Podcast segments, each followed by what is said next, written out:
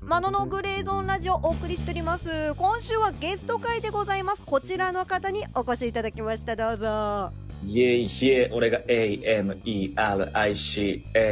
ノーセイアメリカ厚木神奈川ドゥーラグバンダーナラッパーそんな感じ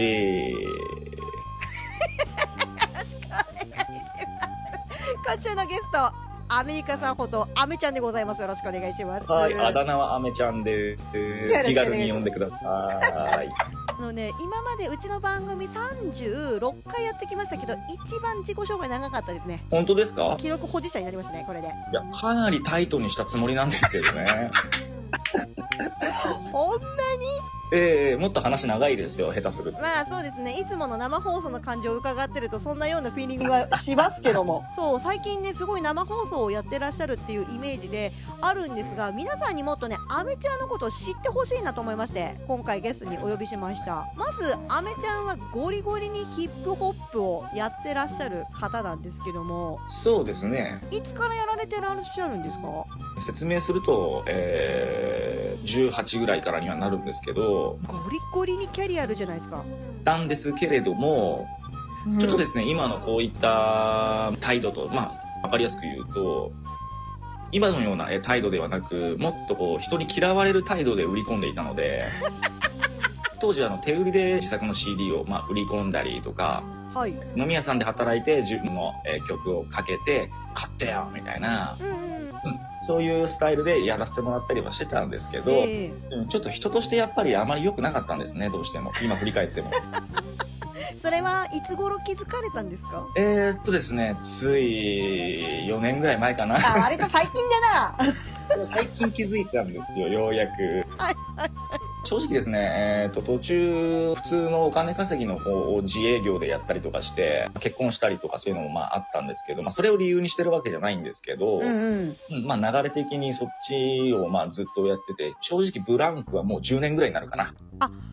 ブランクありであのクオリティなんですかブランクありであのクオリティなんですよ。すごい先ほどね最初のセクションに新曲流させていただいたんですけどこれできっとご自身の名前をタイトルにつけてらっしゃるからこの流れでフルアルバム出るんじゃないかって話とかもいろいろしてましたけどそうですブね、ラそうですね。ある感じには全く感じられなかったですね途中なんかこう友達とちょっとこう軽い遊び感覚でレスタジオ入ってレレコーディングしたりとか、ええそういうのはまあありましたけど正式に売るとかそういうのは全くなかったんで、うんうんい。ろんなタイミングでちょっと再始動ちゃんとしたいなっていうので、まあ、リリックだけはねずーっとしぶとく書き続けてましたけどああそれが紙に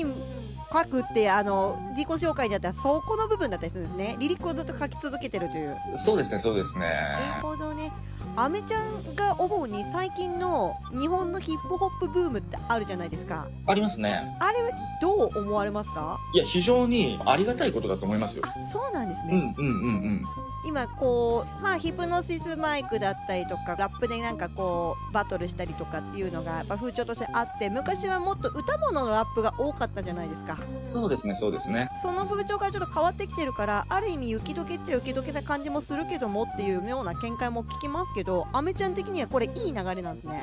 まず一番日本にとって大事なのってやっぱりどうしても引っかかってしまうところっていうのは、ヒップホップっていうジャンルに対する入り口だと思うんですよねはいはいはい。それをああいったあの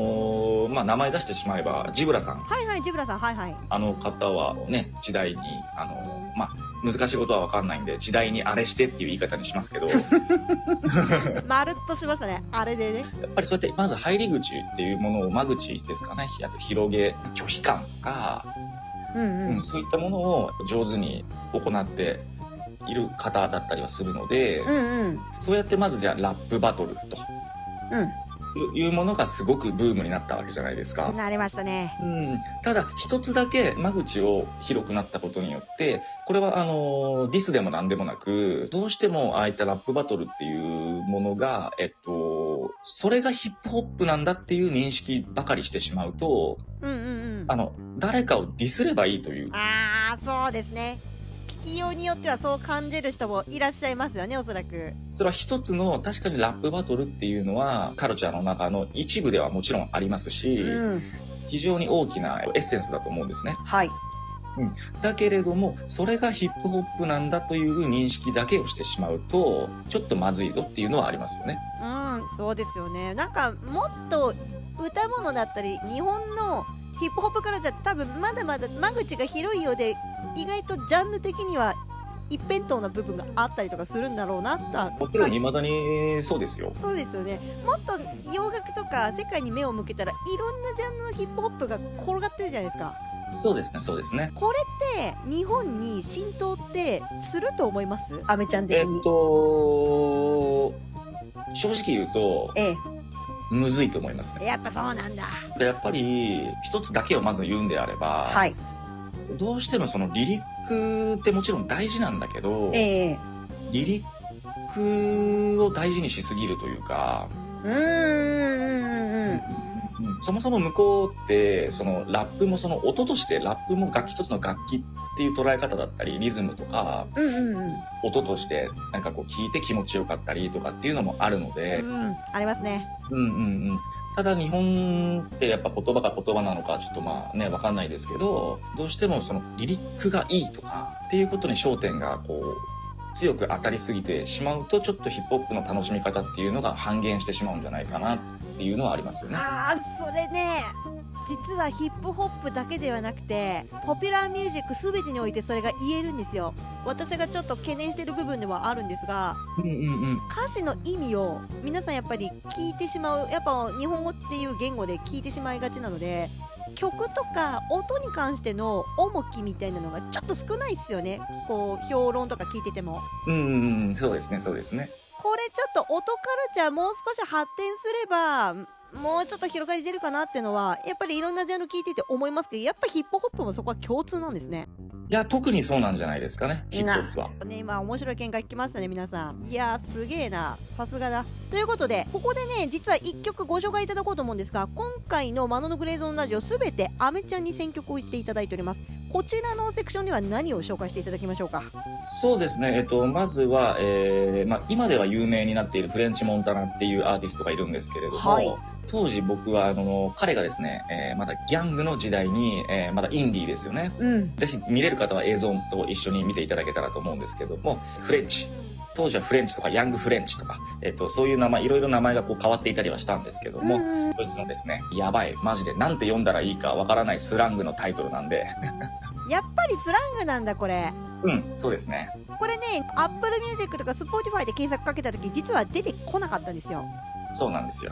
タイトルに、後ろに Me ってついてるものは出てくるんですけど、これと全くええイコールなものは出てこないんですよね。ええええええええっていうぐらい結構貴重な YouTube なんじゃないかなと思っておりますけども。自分もそう思っております。あ自分の読み方では、や、ヒアードみたいな、そんな感じのタイトル。ー、うーん、なるほど。ちなみに、アメちゃんって英語バリバリわかる人なんですか僕は、あの、渡米経験すらないですよ。えっと、リリックのやっぱ意味とかってのは半分スラングに近いものが多いから、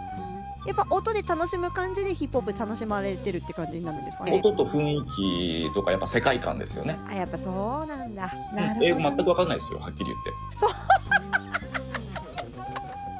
それが聞けてねさらに親近感ですねもう、あの、いわゆるよ、よく俗に言う、アイアのペンですよ。えー